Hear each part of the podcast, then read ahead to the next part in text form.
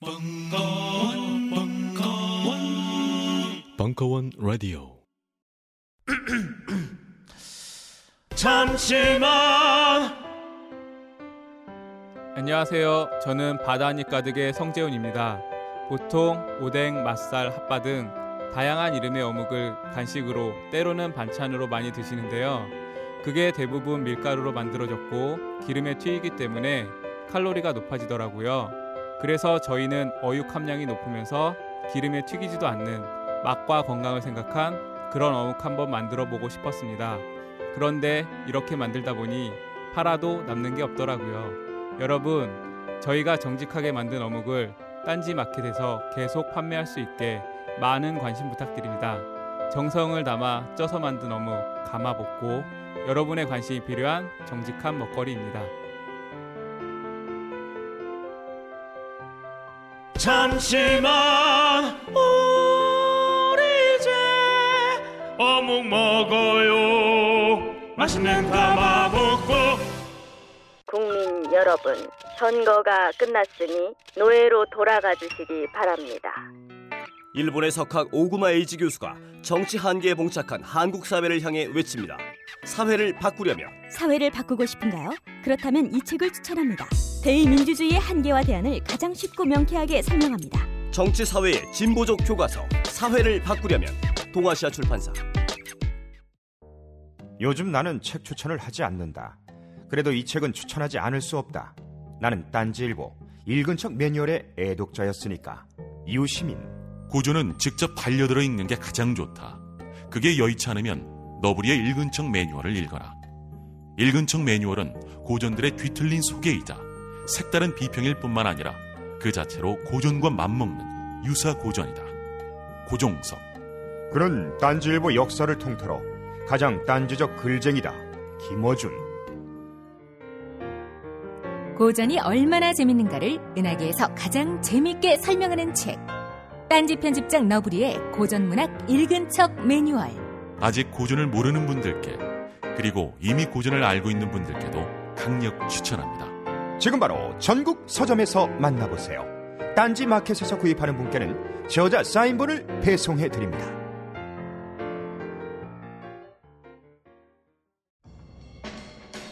철학 박사 강신주의 감정 수업 보충 2부 7월 4일 강연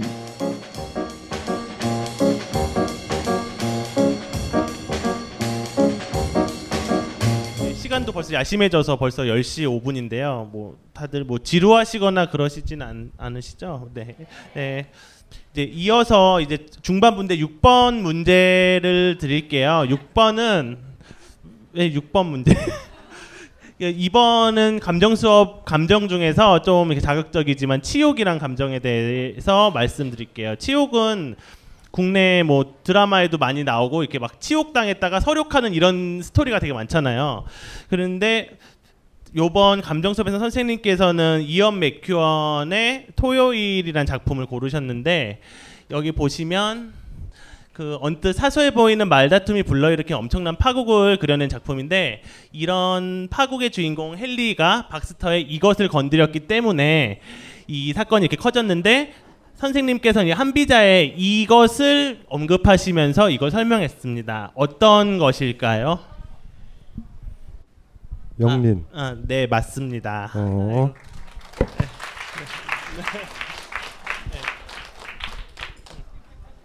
네, 잃어버린 시간을 찾아서 사권 세트를 받으셨습니다.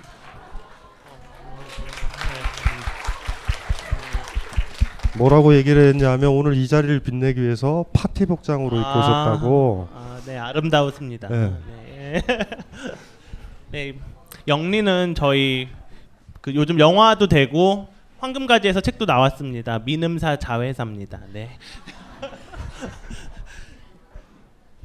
그리고 이것과 관련해서 한 가지 드리고 싶은 말씀이 있는데 그 뭐지 선생님한테 어떤 영린이 있다면 어떤 것이 있을지 그 영린이 뭐냐면 한비자에 처음으로 나오는데요. 용 뒤에 보면 거꾸로 된 비늘이 있대요. 그러니까 용을 탈 수가 있는데 용을 탔다라는 비유가 뭐냐면 권력자거든요. 한비자 입장에서. 그러면 용을 딱 타요. 타면 막 조종할 수 있죠. 왜냐하면 춘추전국 시대 군주들은 잘못하면 망하잖아요. 그러니까 자기는 어디로 갈지를 모른단 말이에요. 그러니까 일단 자기가 살려면 조종사를 하나 태우는 거죠. 걔네들이 이제 제자 백가들이거든요. 그래가지고 어 저 새끼대로 하면 여기 부딪히지 않고 잘 국가가 돌아가겠다. 춘추 전국 시대는 3천 개 국가가 7개 국가로 줄어드는 과정이니까 자존심 이런 거 내세울 필요도 없어요. 잘못해서 지식인 한 명만 딱 방향만 잘 설정하는 애만 태우면 자긴 사니까. 그래서 태워요 누구를. 그러면 신나게 막 조종하겠죠. 근데 그 기 여기에 몇 인치에 거꾸로 된 비늘이 있대요. 그걸 딱 건드리면 용이 뒤로 돌아서 물어 뜯어 죽인다라는 게 영린이에요. 그래서 이게 한자가 거스를 역자와 비늘린 자 쓰거든요. 그러니까 뭐냐면 어떤 사람한테 영리는 뭐냐면 건드리면 안 돼요 그건. 예를 들면 뱃살. 이거 이거 애인인데 둘이 좋아 관계도 좋아. 근데 어느 날 스- 살짝 잡으면서 어머 예쁘네 한마디로 끝날 수 있어요. 아이한테도 그게 가능해요. 동생한테도. 내가 진짜 공부 열심히 하는데 너 되겠니? 뭐 이래 이럴 때 있죠.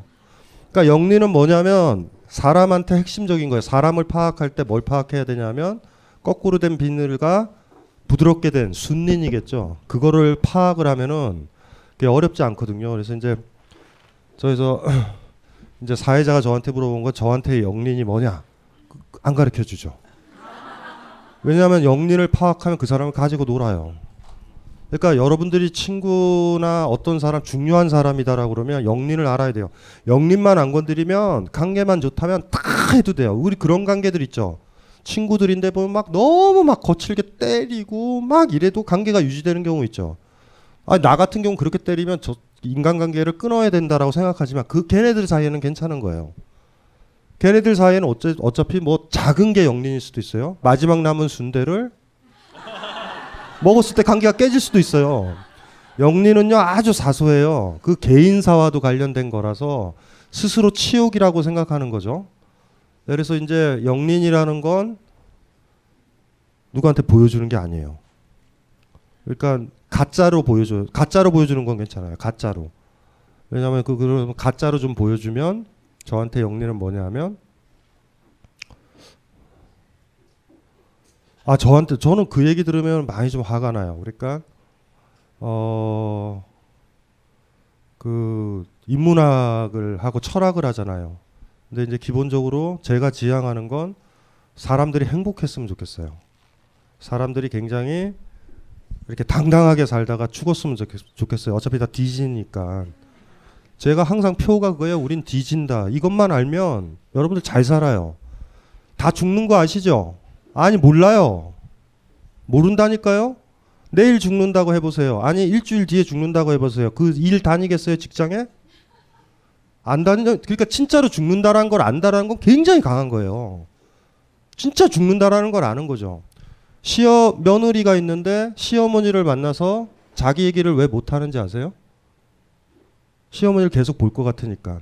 시어머니한테 당당하게 며느리가 자기 얘기를 다 하는 날은 이혼하는 날이에요. 끝인 거예요. 이제 이건 끝인 거야. 끝이라는 의식처럼 우리를 당당하게 해주는 건 없어요. 아버지 만나는 게 끝이야. 이놈의 정권 끝이야. 그러니까 진짜로 그 어떻게 얘기해 본다라고 그러면 그 정신을 좀 가졌으면 좋겠다라고 그렇게 절절하게 좀 살았으면 좋겠다라고 자꾸 내일은 또 또 만날 거고 이 사람 만나고 계속 만날 사람들한테 함부로 못 하죠. 그 사람 힘이 있으면. 근데 항상 사표낼 까고 하고 내일 안 만날 수도 있어. 이러면은 돼요 그게. 근데 그거에 연습이 돼야 돼요 연습이. 그거 안 되는 사람은 한 번도 안 해본 사람이에요. 한 번만 해보면 돼요 한 번만. 무슨 말인지 한 번만. 지금 집에 어머니랑 같이 살아요? 부모님이랑? 부모님한테 한 번만 욕하면 돼요. 한 번만 하면 다 해요. 별게 아니에요, 그게. 예전에 우리가 저 항상 어준 씨랑 우리가 강조했던 게 뭐냐면 헤어지지 못하는 사람들, 이혼하지 못하는 사람들의 공통점은요, 무서워서 그래요. 한 번만 해보면 계속 할 수 있어요, 이혼을. 만남이 그렇게 무겁지가 않으니 쉽게 만나고요, 마음 토로해도 돼요. 이 사람과 영원히 살 것 같으니 이쁜 척하고 이래요, 우리는. 그 제가 그래서 여러분들 진짜 사랑하는 방법 가르쳐 줘요? 사랑하는 방법? 어디요? 누구예요? 결혼하셨어요? 그쵸? 남편을 사랑하지 않죠, 지금? 예? 그렇죠. 저건 시- 중요한 진단이에요. 한 집에서 살아요. 이게 근데 얘기를 할게요. 어떻게 되냐면 올 여름에 이탈리아 남자를 좋아해요. 스페인 남자를 좋아해요. 이탈리아 남자? 이탈리아로 가요.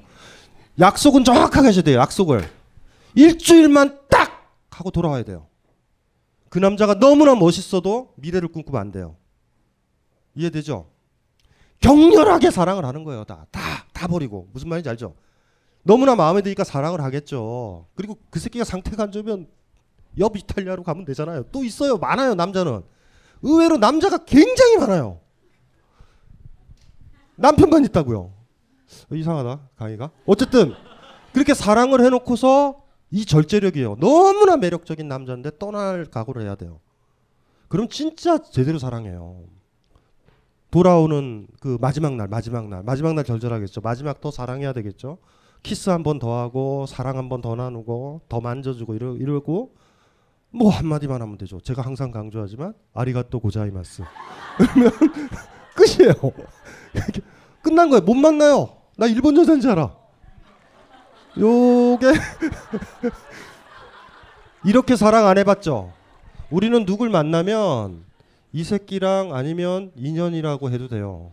같이 갈 걸 꿈꾼다고. 사랑을 한 번도 못 해요. 미래를 꿈꾸는 사람은 현재를 절대 못 누려요.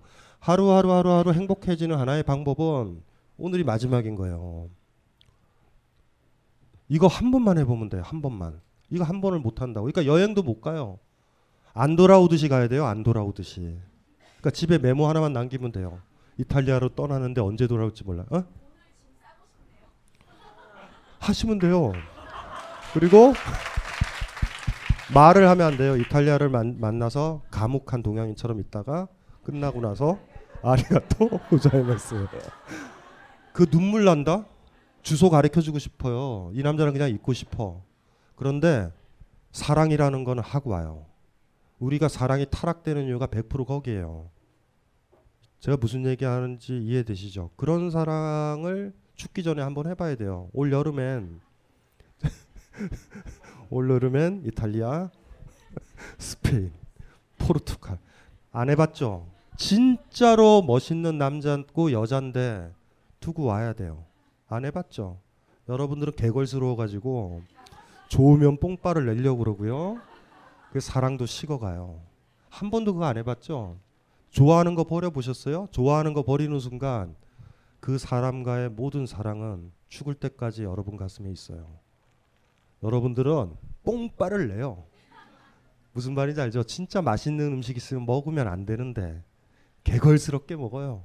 나중에 배가 불러서 트름하고 이러면 이걸 먹더, 먹거나 짜장면을 먹거나 별 차이가 없는 경지로 가는 거예요. 우리가 어떤 사랑이나 어떤 삶을 살 때 가장 소중한 가치는 그거예요. 그렇게 살아보셔야 돼요. 어떤 여행지 가면 그런 느낌 있죠. 와, 너무 좋다. 근데 가야 돼요. 그럴 때 그 그 그 풍경은 여러분 가슴에 박히고 다시는 가면 안 돼요. 조건. 다시는 가면 안 돼요.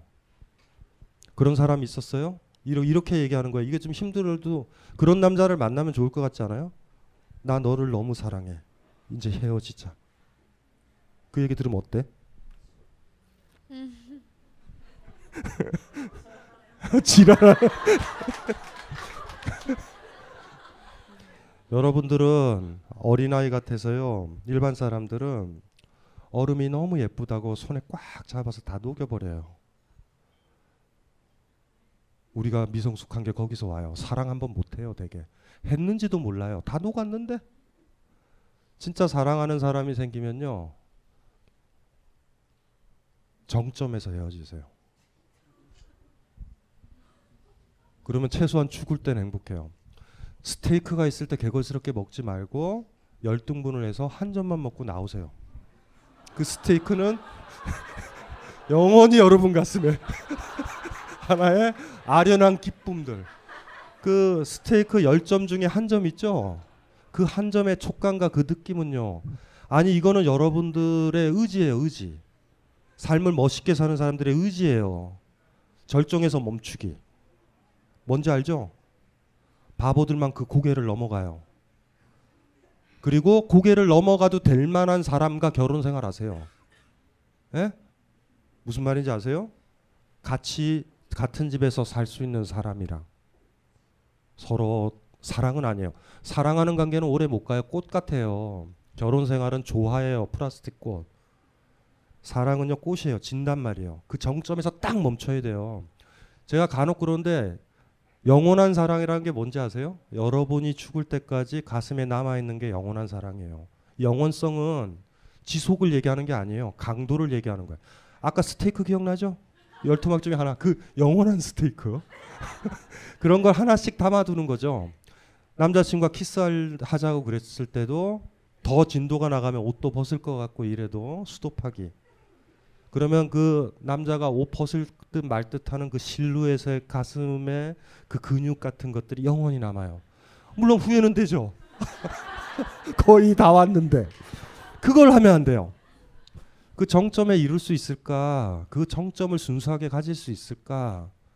아 어린애들은 못해요. 개걸스럽기 때문에. 근데 나이가 들어도 못해요. 그리고 바로 그 정점에 있는 그런 것들이 바로 문학이고 시고 바로 음악이라는 사실을 아셔야 돼요. 이해되죠? 그 정점에서 딱 나온다고. 그래서 우리가 딱 들으면 찬란하죠 그 느낌이. 무슨 말인지 알죠? 다 녹은 다음에 진이 빠진 다음에 헤어지기. 진짜 나쁜 것들이에요 보면. 뽕빨래요 그냥 뽕빨을 내. 스테이크 그래 다 드세요. 그런 거 안 가져봤죠. 아 여기까지 그만 볼래요. 그만 볼래요 해보셨어요? 그만 볼래요라는 거 해봤어요? 이 풍경 그만 볼래요. 안 해봤죠? 예? 노을 예쁠 때 있죠. 아 예쁘다 그만 볼래요 하고 고개 돌리면 노을을 가져가는데 노을을 계속 본다? 어머 깜깜해졌네. 인생은 그런 거야. 이래요 또. 그 순수성을 잡아야 돼요. 인간이 인문학적으로 예술적으로 순수하다라는 건 그런 부분이에요. 그러니까 뭐냐 하면 죽을 때 혼자 혼자 다 죽을 거예요, 여러분들. 가족들이 어 할머니 뭐뭐 뭐 이럴 수 있죠. 할아버지. 개소리예요. 걔들은 몰라요. 혼자 있을 거예요. 병실에도 혼자 남을 거예요. 다 갈 거예요 이렇게. 망고 이런 거 과일 놔두고 가요 다. 혼자 남았을 때 이탈리아 그 남자 스테이크 10분의 구조각. 이건 여러분들한테 힘이에요. 그 가질 수 있겠어요? 할 수 있겠어요 노력이에요, 노력. 이건 굉장한 노력이에요. 저는 예술이 문학이 바로 그 지점을 잡았다고 봐요. 딱 잡는다고요. 그래서 우리가 보면 너무 매력적이죠. 분명히 이건 우린 그냥 스쳐 지나가고 타락했고 붕괴됐고 녹아버린 것 같은 그것이 딱 잡히잖아요. 왜 우리가 문학을 봐요? 왜 설레요? 그것 때문에 설레는 거거든요. 와, 막 이러고. 근데 이제 지친 사람들은 이러죠. 얼음이 무슨 의미가 있어요? 어차피 녹을 걸. 고기 먹어서 뭐예요? 어차피 배에 들어가서 다 똥으로 될 것. 항상 얘기하잖아. 우리가 밥 먹는 이유는 뭐예요? 똥 살려고? 그럼 아무거나 먹어도 되죠. 우리가 식사하는 이유는 식사 자체에 있어요. 우리 인생의 목적은 끝낸 죽지만 죽음에 있지 않아요. 사는 데 있다고. 이 지혜를 알아야 돼요, 잘. 요거를 딱 잡아야 돼요. 그 매력적인 그 레스토랑의 분위기 아니어도 돼요. 애인이랑 같이 먹는 그 싼 솜사탕 하나 뭔지 아시겠죠? 그 그렇게 얘기하면 얼마나 좋아요. 친구 남자친구한테 그만 먹자. 우리 이거 이대로 놔두자. 이게 얼마나 좋아요. 할 수 있겠어요? 우리 아가씨는 할 수 있어? 네. 할 수 있어요? 해보고 싶어요. 해보고 싶은데 안 돼요 이게. 천성이 탐욕스럽고 욕심이 많은지라 일단은 어찌 될지 모르니 뽕빠를 내자. 언제 스테이크를 먹겠어? 언제 남자랑 자보겠어? 뭐 이러 이렇게 되는 거예요. 우리 우리가 우리가 추해지는 게 그래요. 우리가 인문학과 예술판이 아직도 그걸 몰라요. 공연장에서 뭐 하는지 아세요? 그 순수하게 연주하는 그 순간 잡는 거예요, 사실은. 근데 우리는 막 확인하러 가. 차이코프스키를 들었으니 피아노 콘체르트 좋을 것 같고 복귀를 해요. 그러니까 그게 슬픈 거죠. 그 순간을 딱 잡을 수 있는. 그래서 그런 사람들이 됐으면 하고 그래서 제가 쓴 책도 감정 수업도 그렇고 문학에 대해서 시에 대해서 쓴 책들도 그렇고 다 그렇죠. 철학을 하더라도 그거 강조하죠. 영원한 현재라는 표현을 철학자들이 좋아해요. eternal present라고 그러거든요. 영원한 현재. 영원한 현재는 시간의 지속이 아니에요. 내가 눈 감을 때까지 잊혀지지 않은 영원성을 얘기해요. 가지고 계세요 그런 거? 그게 여러분 삶을 말해줘요. 눈 감을 때 슈베르트 CD를 올려놓을 수 있을까? 예?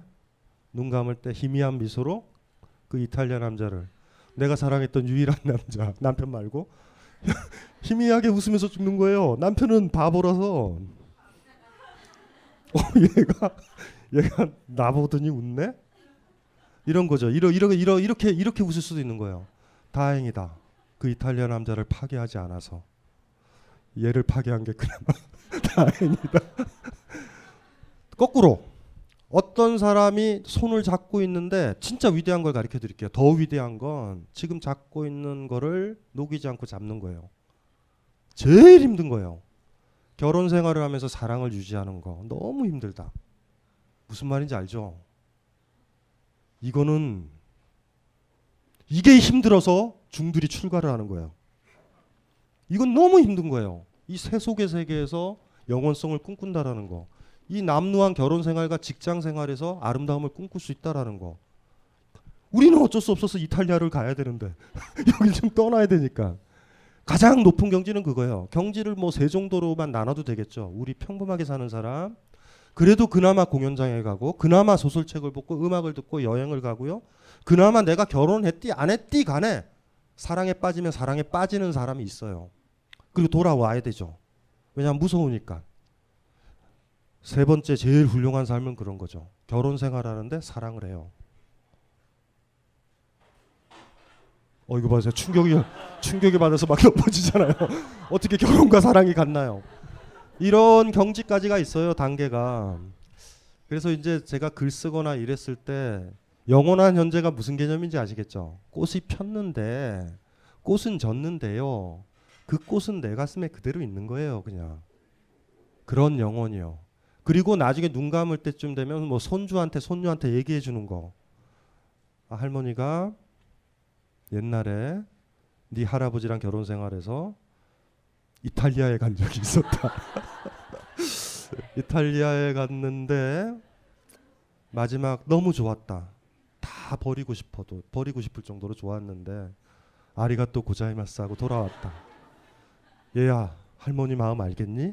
이 정도는 얘기해야지 품이 있는 거죠. 안녕하세요. 딴지마켓 조립 PC 판매 책임자 이경식입니다. 요즘 딴지에 걸려있는 재산이 때문에 나름 유명이 되었는데요. 직접 용산 매장으로 찾아오시는 분들은 먼저 알아봐 주시고 배달을 갈 때에도 제 얼굴 보고 바로 열어주시더라고요. 요즘 저의 가장 큰 고민이 바로 이겁니다. 저도 사실 용산 용팔이었거든요. 파리를 날리다가도 호구 손님 하나 잡아서 눈탱이 치는 그 맛, 그 짜릿한 맛에 용팔이 짓을 하는 건데 제가 요즘 그걸 못하고 있습니다. 정말 아주 그냥 돌아버리겠다니까요. 그래서 결심했습니다. 이왕 이렇게 된 거 정말 정직하게 장사하자. 아니 정확히는 정직하게 장사할 수밖에 없습니다. 다 알아보시는데 말이죠. 은하계에서 가장 정직하고 가장 AS가 믿을 만한 조립 PC 전문 업체 컴스테이션의 졸라 유명한 이경식이었습니다. 이왕 이렇게 된 거 아예 제 휴대폰도 밝혀버리겠습니다. 011-892-5568 전화 주십시오. 제가 직접 받습니다. 감사합니다. 저희 컴스테이션은 조용한 형제들과 함께합니다.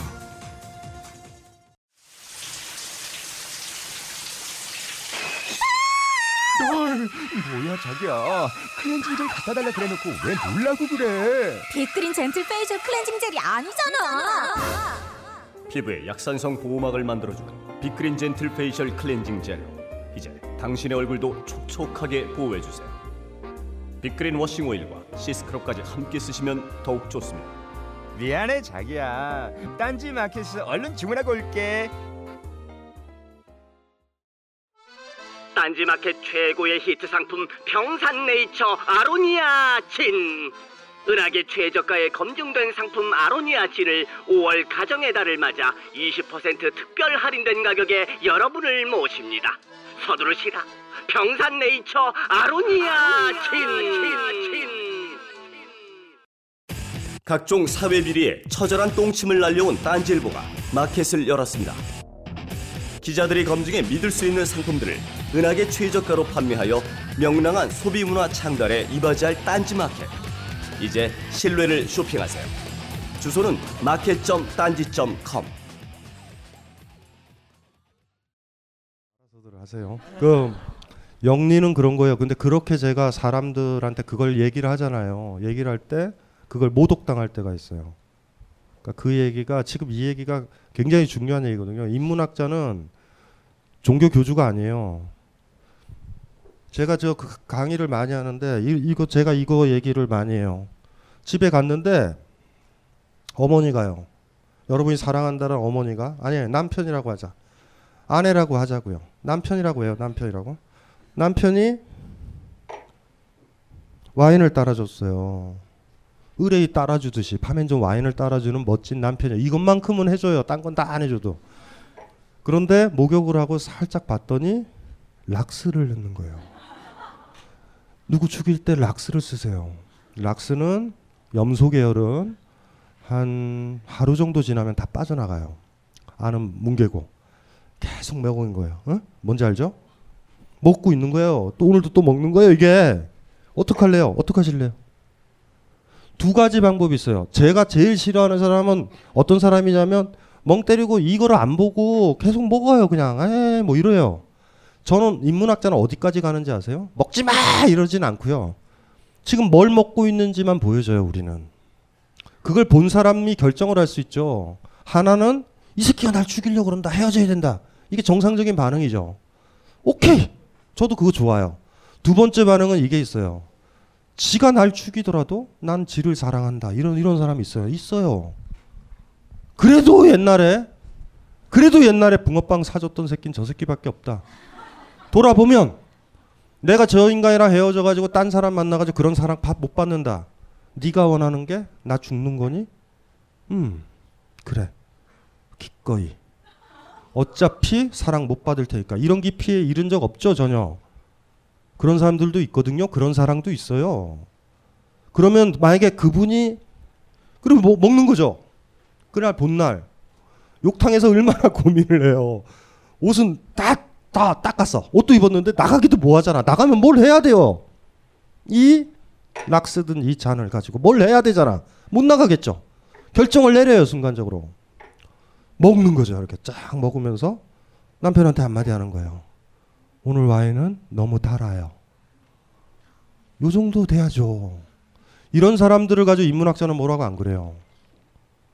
그러니까 제가 막 강연하거나 다상담하거나 이랬을 때 제가 책에서도 막 모멸감 이런 거 피하고 싶은 감정인데도 왜 다 쓰냐면 그런 감정한테 있어야 돼요. 일단은 내가 어떤 상태에 있는지 정확하게 알아야 돼요. 진짜로 알아야 돼. 아까 진짜라는 말 썼죠.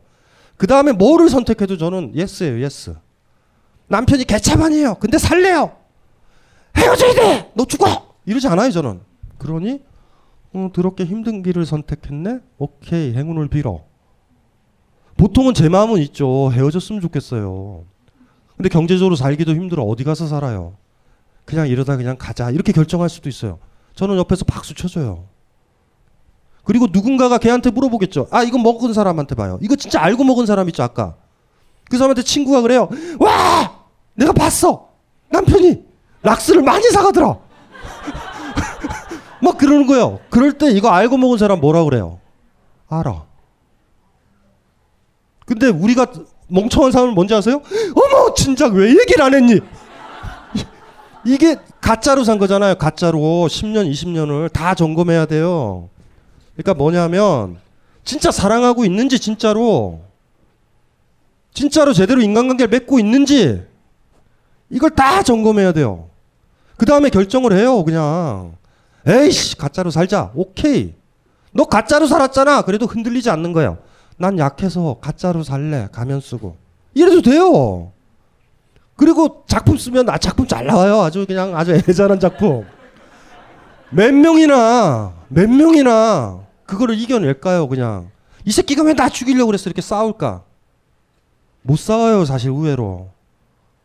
미운하고 오나 여기가 내가 익숙한 곳이다라고 결정돼. 예전에 여러분들 부모님이 그리 여러분들 아버지 옆에서 지냈던 거예요 다. 아시잖아요. 행복했어요? 여러분들 부모님들? 다 그러죠. 약해가지고 너희들 때문에 산다.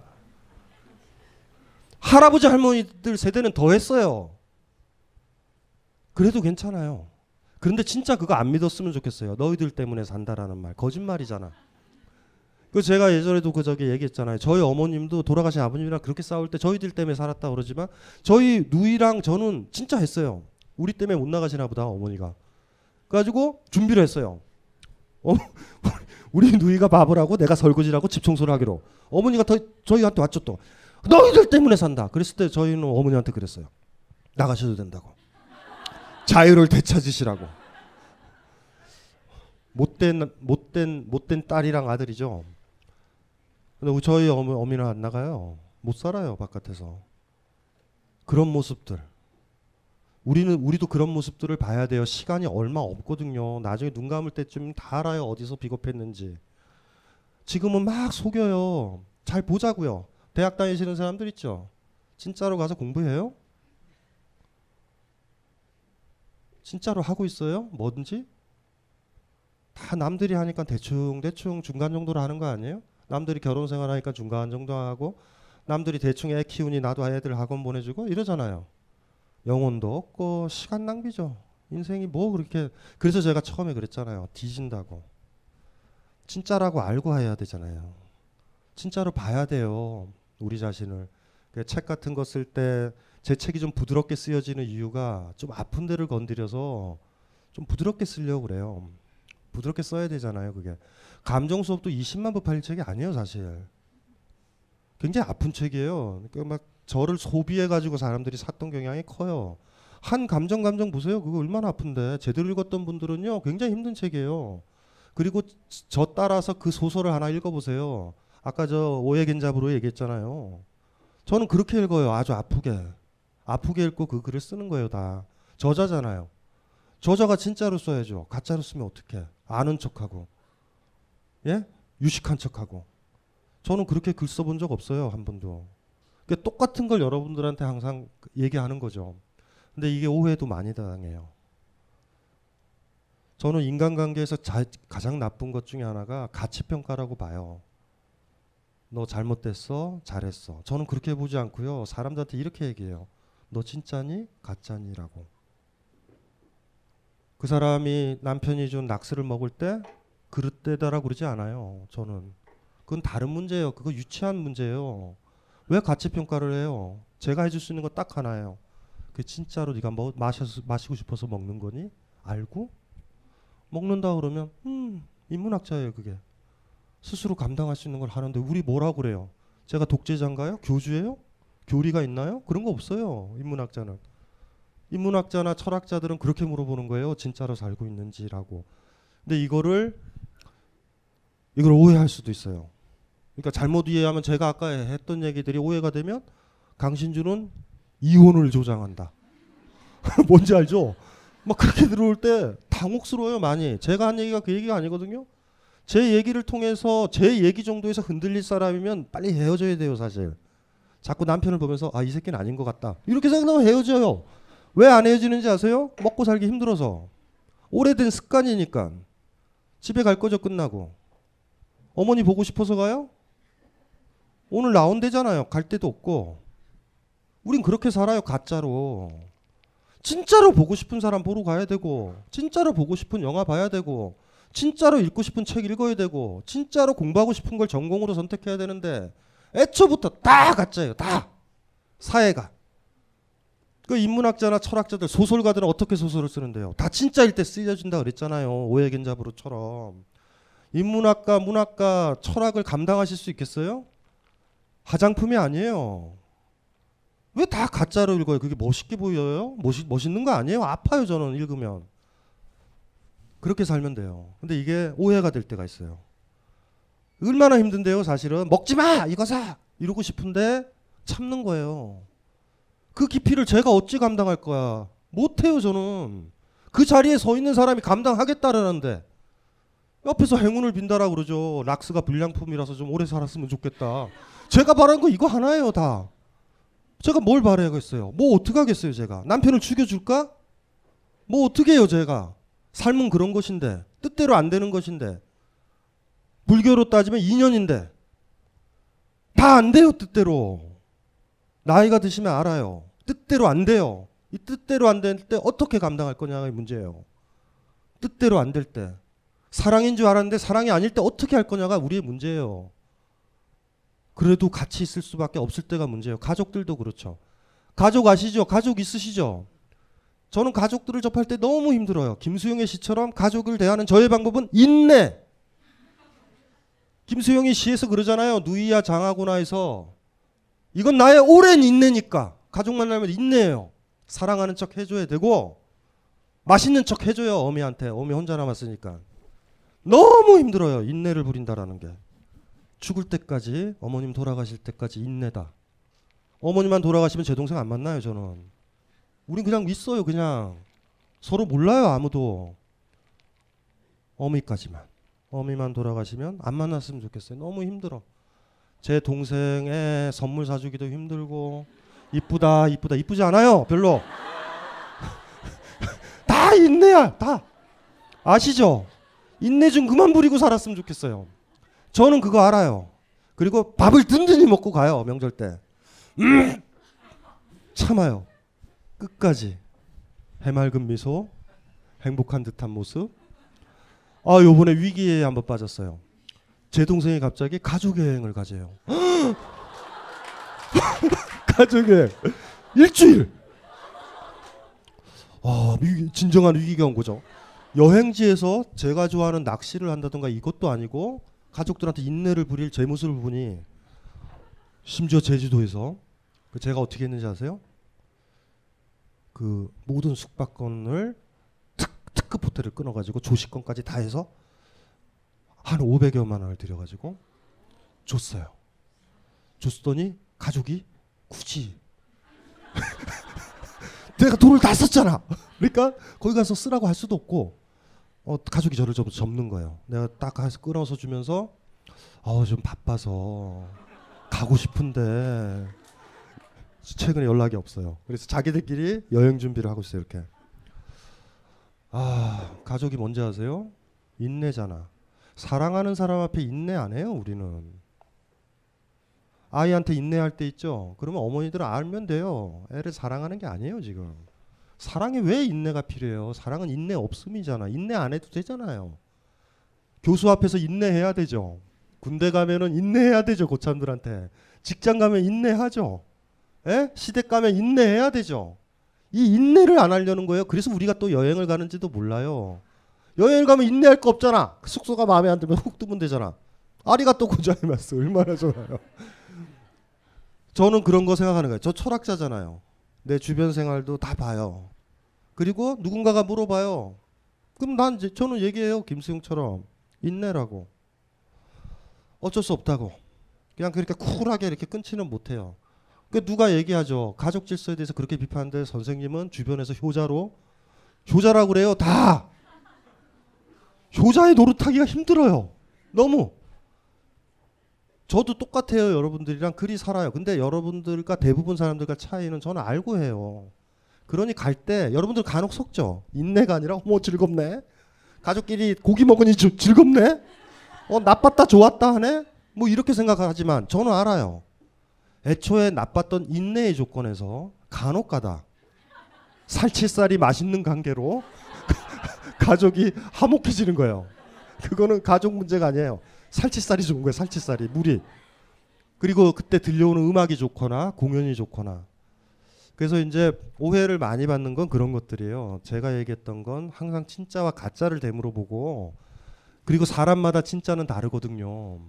어떤 여자가 제 앞에서 어, 생리통이 너무 심해요라고 했을 때 그게 진짜라고 그런다면 제가 그걸 뭐 어찌할 거예요. 다 그래요. 그런 식이라고요. 어떤 여자들은 모든 여자들이 곤충을 싫어하고 바퀴벌레를 싫어하는 거 아니에요. 여론조사하면 나와요. 바퀴벌레 무서운 사람 손 들어봐요. 내리고 안 무섭다. 안 무서워요. 사실은 그런데 남자친구를 보면은 가증스럽게 아 이래 잡아주세요. 남자친구가 없으면요 이렇게 들어서 얘야 너 왜 여기로 다니니? 여기로 가거라. 이렇게 놓을 수 있어요. 사람마다 리얼리티는 다 달라요. 내가 느끼는 것들, 내가 말하는 진실들 이런 것들이 다 다르거든요. 이제 그래서 이제 오해는 그런 데서 많이 와요. 제가 예전에 비상경보기 칼럼 쓸 때도 저는 항상 진짜를 요구했거든요. 진짜 나왔으면 좋겠어요. 그리고 나쁜 놈이라는 거 자각하고 나쁜 짓 했으면 좋겠고 전 그래요. 우리가 가장 이것만 기억하시면 돼요. 예전에 책 나온 건데 박지원 책인데 책 제목이 너무 좋아요. 비슷한 건 가짜다. 진짜거나 거짓은 괜찮아요. 삶에서 나 거짓으로 살래. 나 힘들어.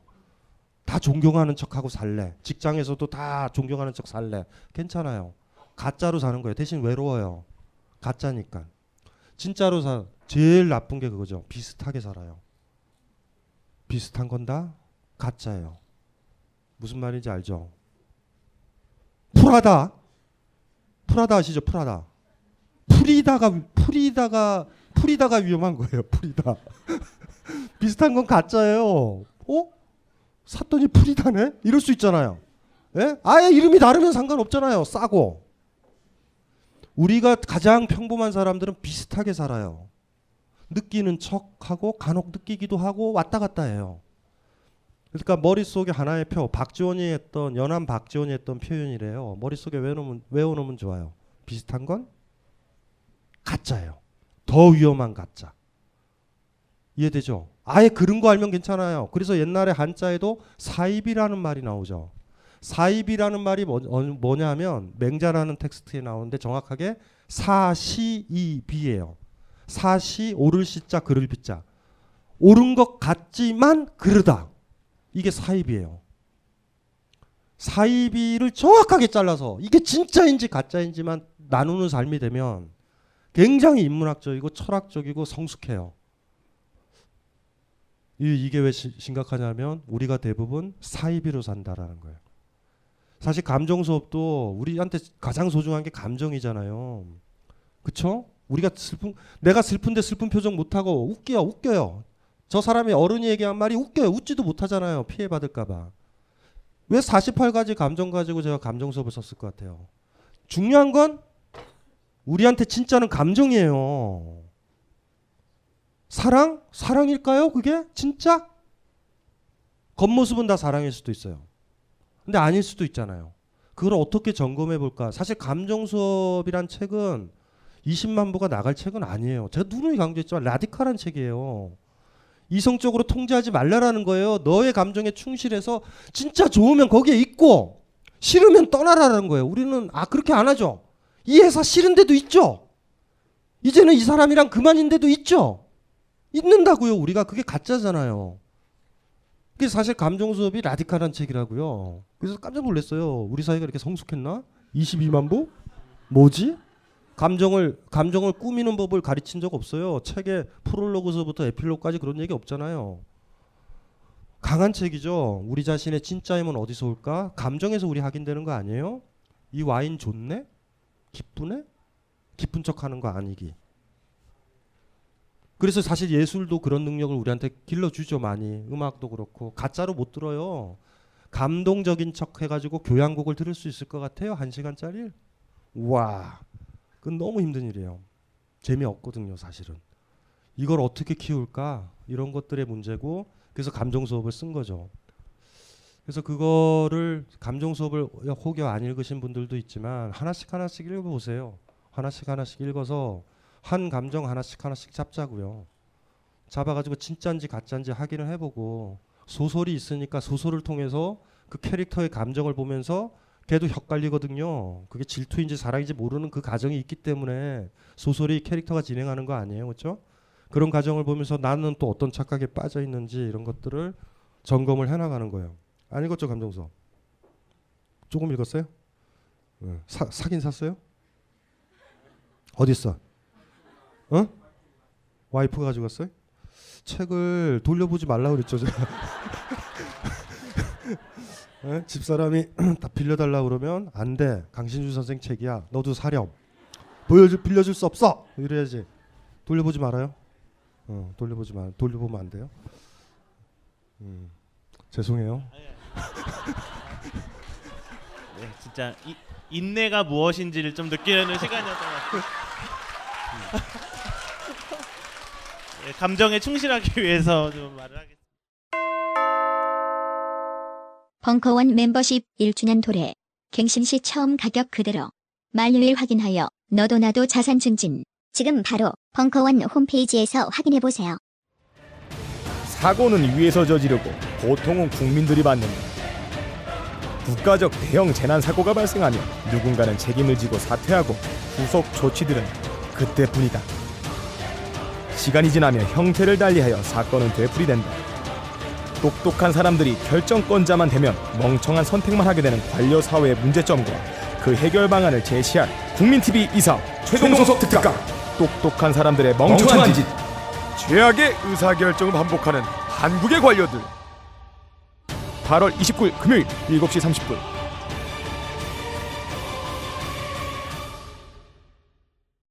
이것은 고액 가외입니다. 학습 계획서도 통과해야 합니다. 통과해도 고생해야 합니다. 읽고, 쓰고, 찍고, 비판하고 토론하는 전방위 워크샵. 21세기의 불시착한 르네상스형 인간을 위한 정윤수 문화평론가의 소수정의 프리미엄 워크샵. 쉽고 뜯고 맛보고 사서 욕먹기 좋아하는 마저들을 기다립니다. 신청 방법은 벙커원 홈페이지에서 확인하세요.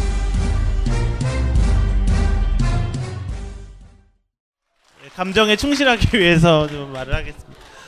그리고 저희 민음사는 선생님이 말씀하셨다시피 그 일본을 제외한 전 해외로의 여행을 응원하고 여러분들의 그 다음에 와인잔이 뭐 하면은 이제부터 좀 바꿔 드시고 뭐 그걸 보시면 될 것 같고요. 이어서 잠깐만. 아 갑자기 아 무슨 이렇게 약간 뷔페 그 막 조명 받는 거예요. 그 요리가 따뜻한 조명 받듯이 상당히 상당히 갑자기 어려지럽네요.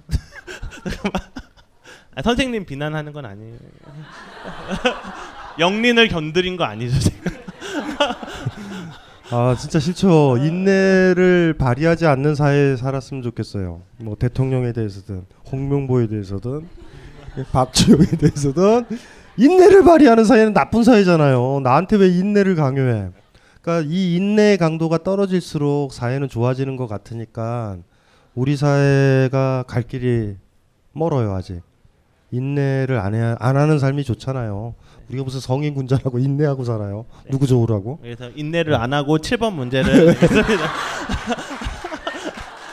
다음 문제는 감정 수업 이렇게 확신을 얻었어요. 그래서 제가 7번 문제는 확신이란 감정에서 내겠습니다. 그래서 보시면 이제 데프니 듀 모리에라는 작가의 레베카란 작품 아마 옥주현 씨가 그 주연을 맡아서 했던 그 뮤지컬 잘 아실 거예요. 근데 저도 봤었는데 어 되게 좋더라고요. 근데 생각 많은 사람들이 레베카에서 그 사람이 주인공이야 싶지만 극 중에서 단 한 번도 안 나와요. 마지막에 언급만 되고 레베카는 이제 나오진 않는데 여하튼 이 작품과 관련된 문제입니다. 확신이라는 감정을 이야기하면서 그뒤 모리의 레베카를 원작으로 1940년도에 같은 제목의 영화를 제작한 감독은 누구일까요?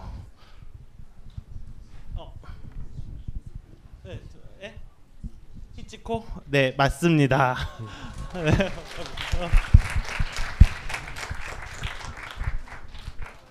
아 저분이 저를 포옹하고 이거는 저 저분한테 갖다 주고 어 그래요. 두 분은 어떤 관계예요? 아, 아저또어 그렇구나. 그 참 묘한. 저 확신은 저기 저 뭐야 어떤 남자가 어떤 여자가 여러분한테 이럴 때가 있어요. 난 당신을 믿어. 그럴 때 헤어지셔야 돼요. 확신 확신을 하지 않아요 사람에 대해. 이거 똥꼬집 같은 게 있어요. 난 당신을 믿기로 했어. 당신이 내가 생각한 그 사람이 거 맞은 것 같아. 이런 느낌이 들면 음, 불신하고 있는 거예요. 그러니까 누군가가 뭐, 뭔지 알죠? 우리는 결혼해야 되는 것 같아. 확실한 느낌이 들어. 뭐 이럴 때는 하면 안 돼요. 확신이라뇨? 어 그런 게 어디 있어요? 그러니까 확신한다라는 건 불신이 전제가 돼요 항상.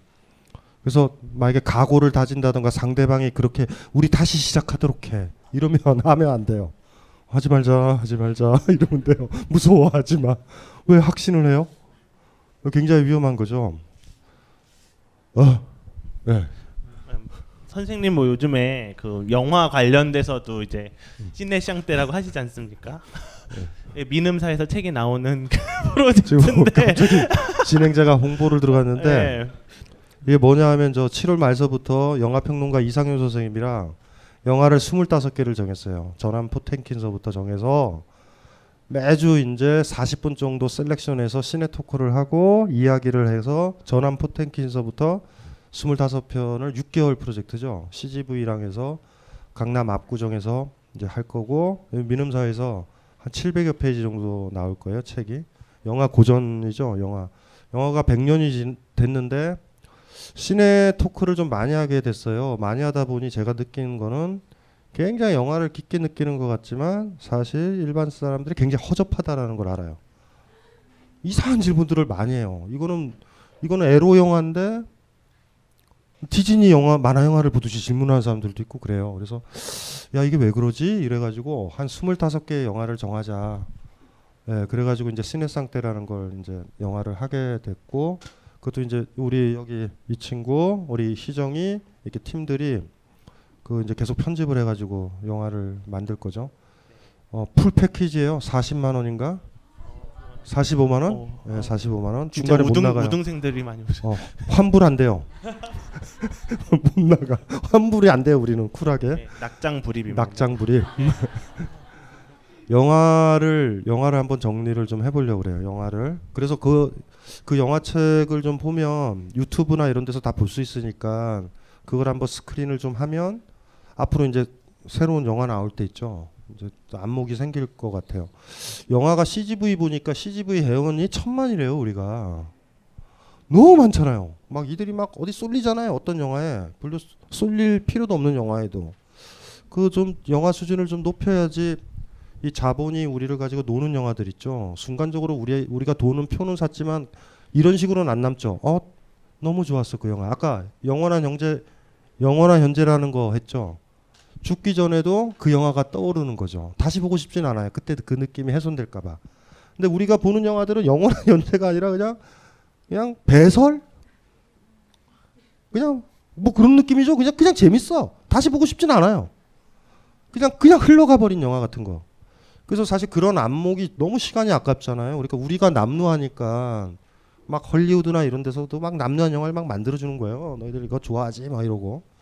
근데 우리는 그 아까운 시간에 영화 하나가 너무 셌으면 좋겠어요. 꽃 보듯이. 그리고 뭐, 뭐, 오해 겐잡으로 소설 읽듯이 아주 강하게 가슴에 다, 다, 다가왔으면 좋겠어요. 지나가는 게 아니라. 그래서, 그래서 이제 저 친구가 갑자기 개면쩍게 웃으면서 홍보를 해달라고. 예. 그냥 저도 모르게 막 어, 실언이 네, 막. 그래, 알았어요. 네, 알았어요. 벌써 8번인데 벌써라고 하기엔 3시간이나 흘렀네요. 그러니까 이번 문제는 나는 나를 파괴할 권리가 있다. 누가 하신 말인지 아시죠? 예, 프랑스와 사강이 마약을 하고 법정에 잡혀갔을 때 자기 변호를 한다고 했던 얘기인데 이게 양 기자 선생님 책 제목이었나요? 뭐 아무튼 그랬죠. 그래갖고 그런 얘기를 했던데 요번에는 이제 저희 감정 수업에 실린 사강의 작품에서 이제 문제를 드리겠습니다. 감정 수업 중 소시밤을 다루면서 슬픔이와 안녕과 함께 프랑스와 사강의 대표자 땡땡땡을 소개했었는데요. 요 땡땡땡에 들어갈 그 사람의 이름을 맞춰 주시면 됩니다. 해 봐요. 프루스터. 아, 아닙니다. 만세. 아니다. 아니다. 아니다. 잠깐만. 잠깐만요. 잠깐만요. 음, 잠깐만요. 잠깐만요. 브람스. 네, 맞습니다. 브람스입니다.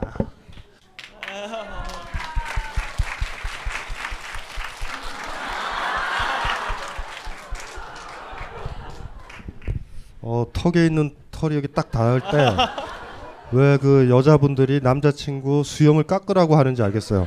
느낌이. 브람스라는 브람스가 클래식 음악에서 중요한데 어떤 역할이냐면요.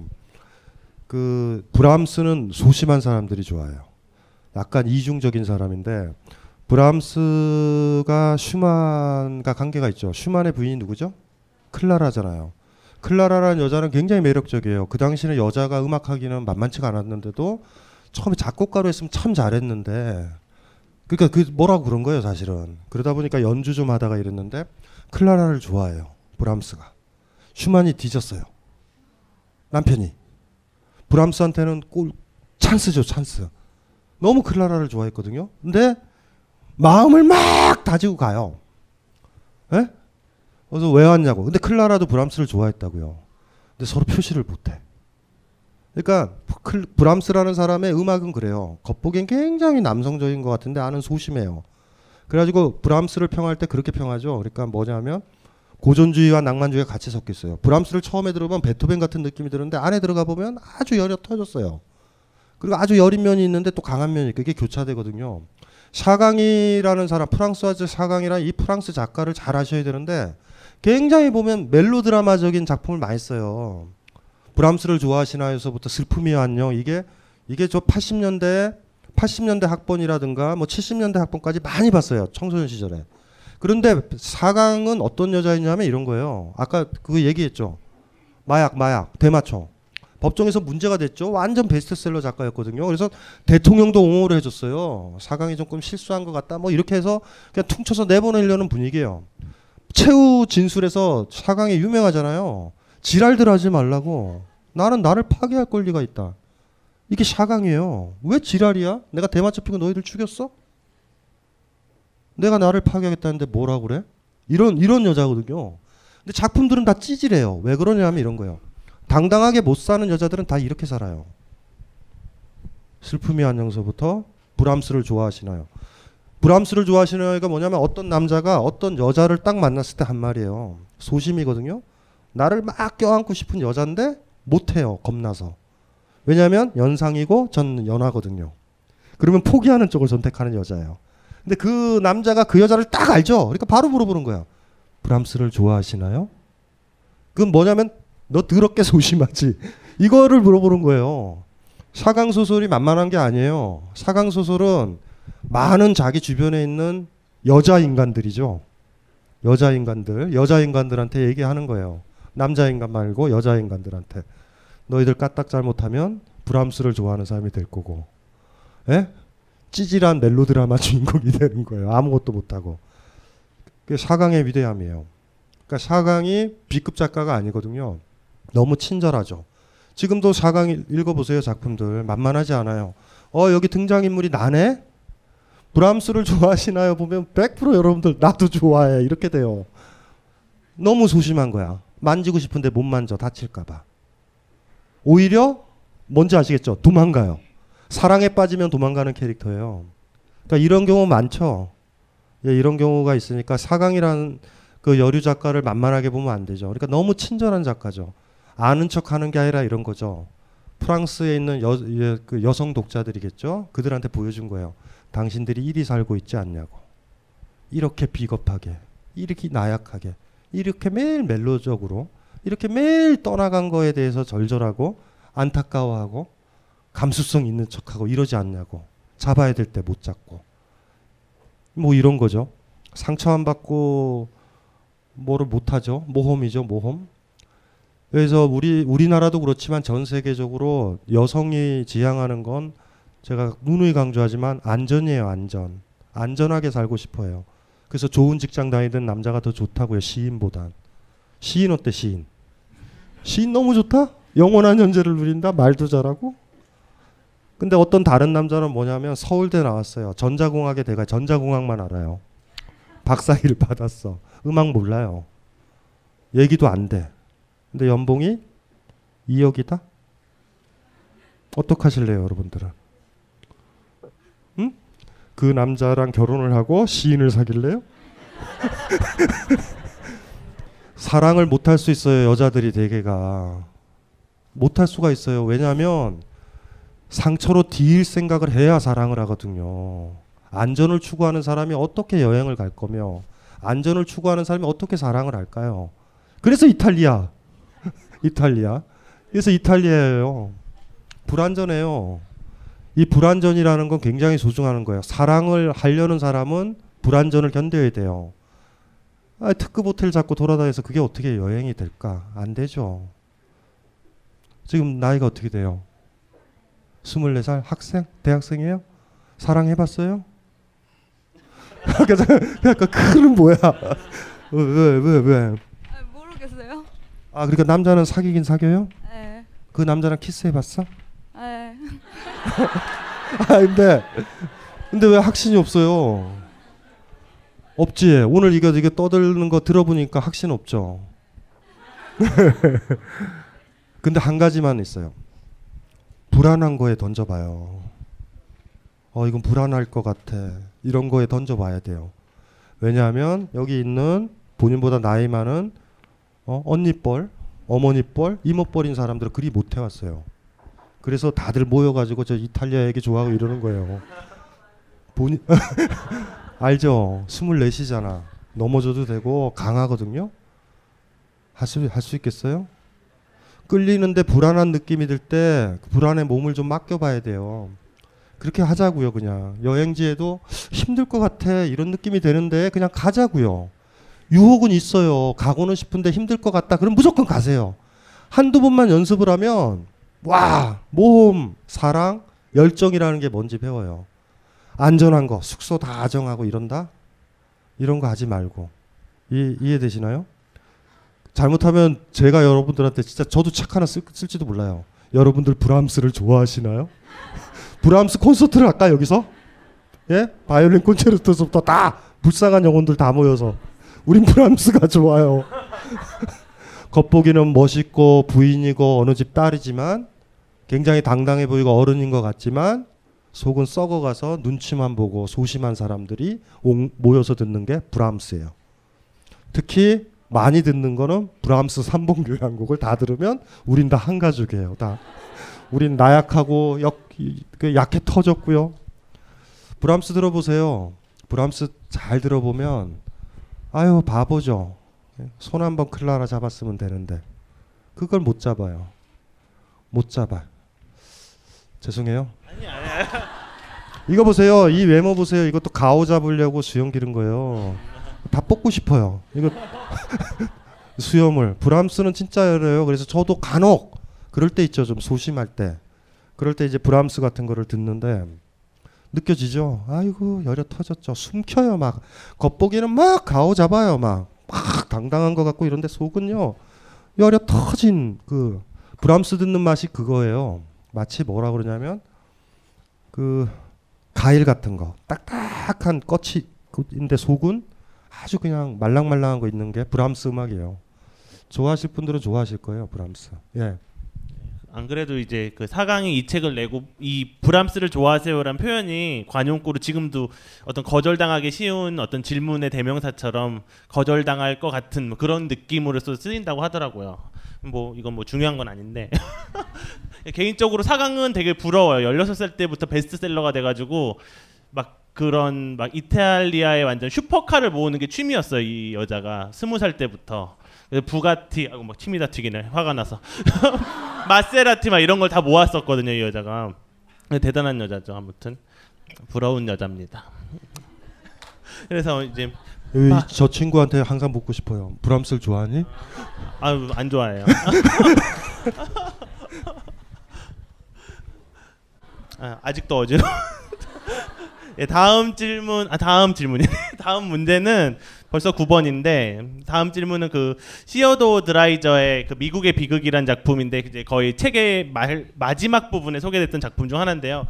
약간 시어도 드라이저는 약간 뭐지 피치제랄드가 20년대를 대표하면 10년대를 대표하는 미국의 작가인데 되게 통속적인 얘기를 많이 들려줬음에도 되게 재밌어요. 그래가지고 이 사람 작품이 되게 많이 영화도 되고 그런 스토리가 많이 드라마 같은 데도 반영됐는데 이제 감정 수업 슬픔에서 다룬 이 시어더 드라이저의 미국의 비극을 원작으로 하는 엘리자베스 테일러 주연의 이 영화는 무엇일까요? 네. 맞아요. 음. 예, 찍었 찍었어요? 당시에는 이 최고의 미녀랑 최고의 미남 그 몽고메리 클리프트가 주연을 해서 화제가 됐던 영화였었습니다. 음? 하, 하고 싶은 말씀 없어요. 없어요. 네. 이제 마지막 남은 게 단테의 신곡인데 저 단테의 신곡 좋은 작품인데 이제 단테의 신곡도 남았고 마지막 11번 문제가 이제 편집자들이 진짜 없는 돈 쪼개가면서 만든 건데 11번 문제인데 그거는 이제 스타벅스 요번 15주년 한정 카드에 선생님이 사인을 해주시고 받는 분 성함을 적어드릴 거예요. 그래서 완전 한정판 강신주 에디션 카드를 받으실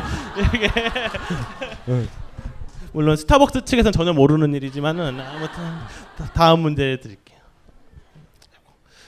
다음 문제 10번 마지막 그냥 공식적인 문제는 마지막인데 이번 작품이 사실은 오에 겐자부로 관련된 소설 어, 작, 그 문제예요. 저도 개인적으로 제일 좋아하는 작품이 이 개인적인 체험인데 여기에서 관련된 내용으로 문제를 드리겠습니다. 감정 수업 저기 부분에서는 오해 겐잡으로의 개인적인 체험을 다뤘습니다. 오해 겐잡으로는 이 작품을 집필하는 데 있어 자신의 아들 누구누구의 출생이 중요한 계기가 됐다고 했었습니다. 현재 음악가로 활동 중인 이 사람의 이름을 맞춰 주세요. 네, 히카리 맞습니다. 현재 오해 겐잡으로는 그 원자력 발전을 반대하고 있고 2020년 도쿄 올림픽도 취소해야 된다고 그렇게 얘기할 만큼 되게 양심적인 지식으로 활동하고 있고요.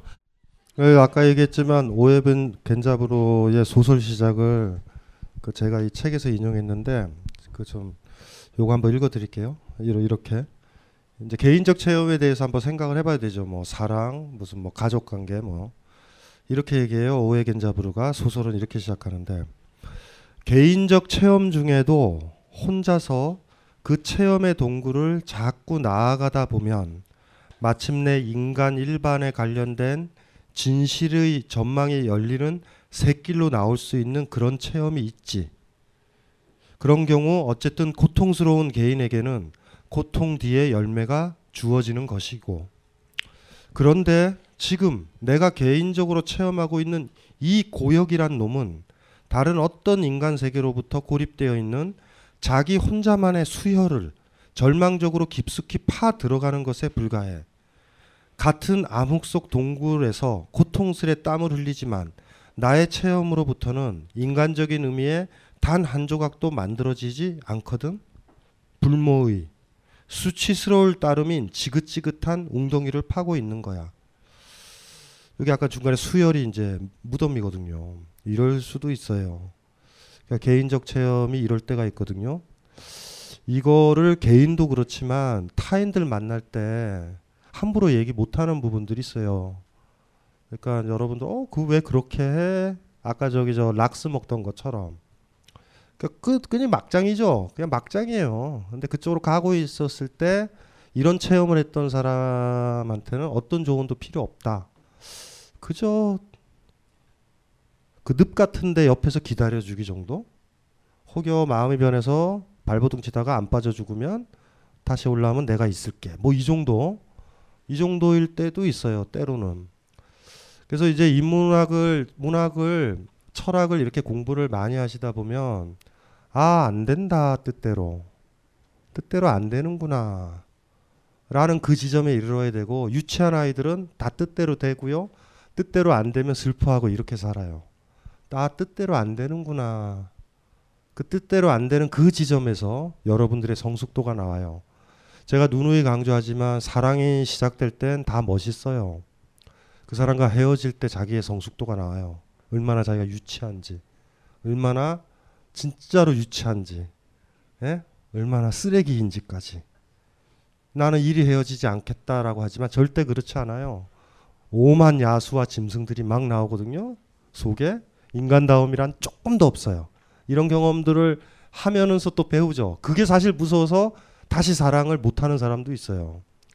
잘 헤어진 사람은 사랑을 하기가 쉽거든요.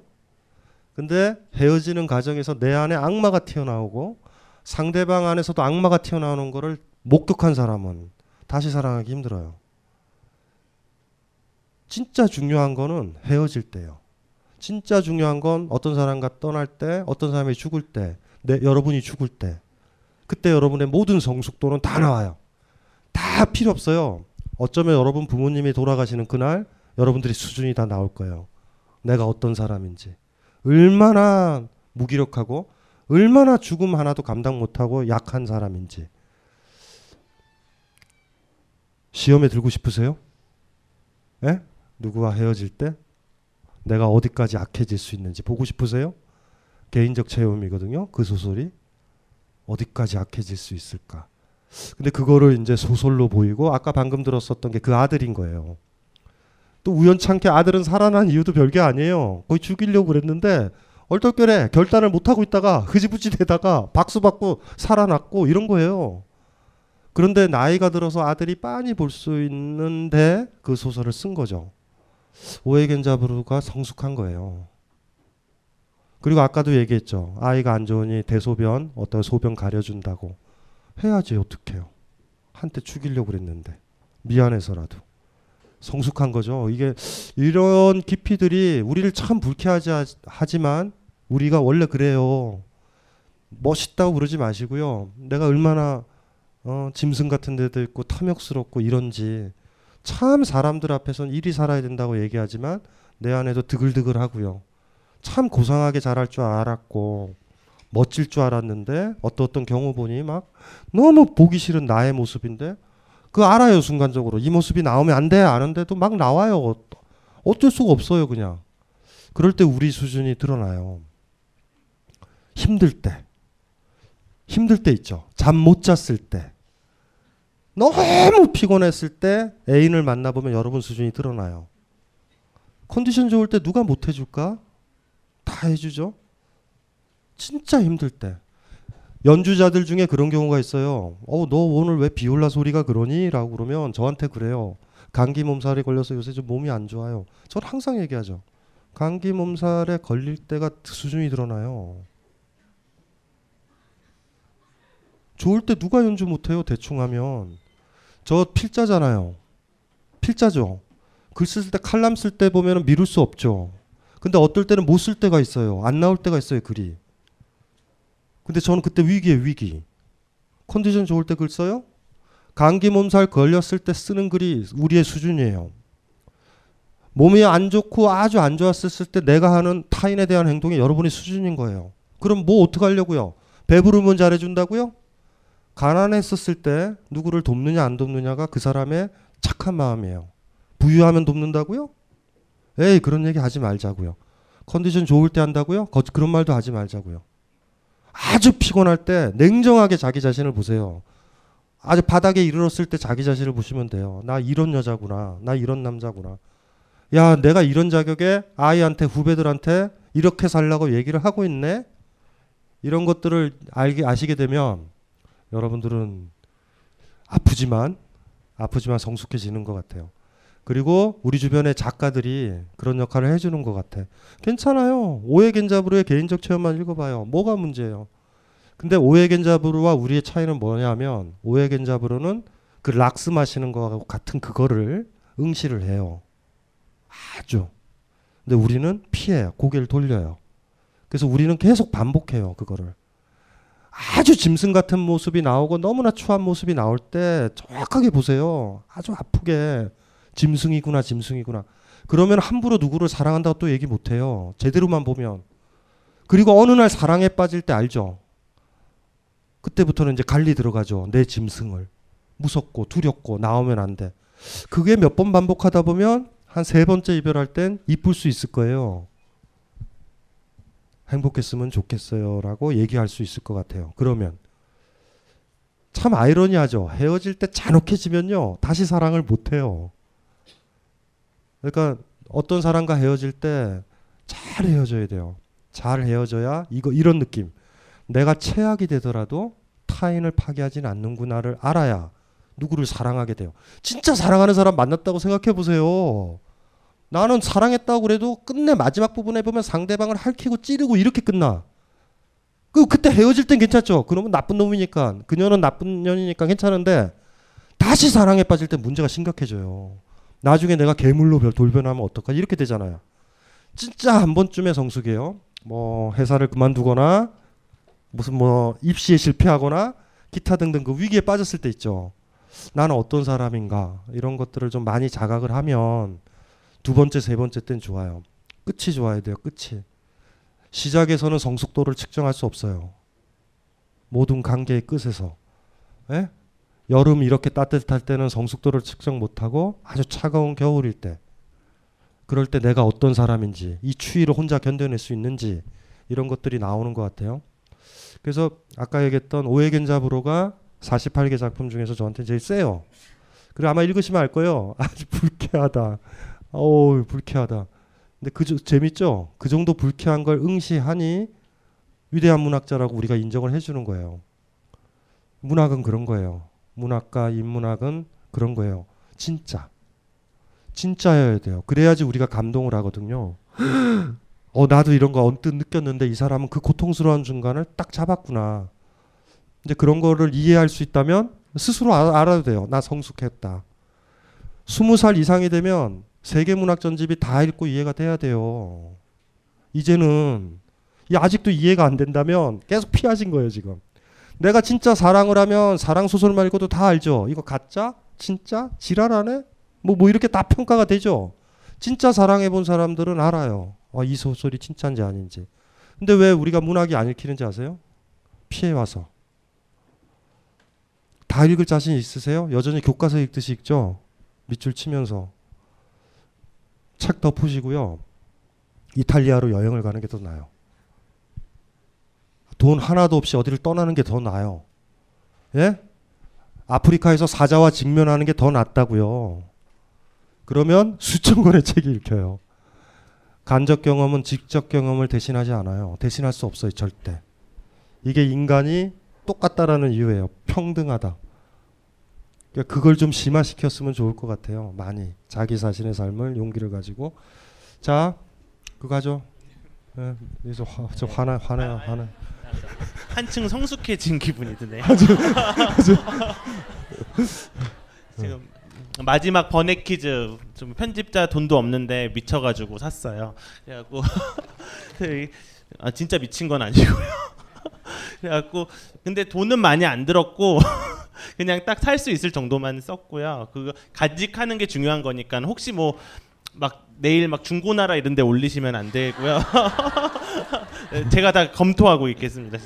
그래서 마지막 문제는 사실 저희가 그 뭐지 이 문학 작품에 대해서 많이 했는데 이 에티카 가- 강신주의 감정 수업의 가장 근간이 되는 이 에티카를 에티카 감정론에 대해 요 부분을 쓴 스피노자에 대해서는 간혹 간과하고 지나가는 부분이 있기 때문에 마지막 문제는 스피노자로 한번 해봤습니다. 그래서 에티카의 저자이자 감정 수업의 진정한 주인공인 스피노자의 본래 직업은 무엇일까요? 본래 직업이라기보다 그냥 직업이죠.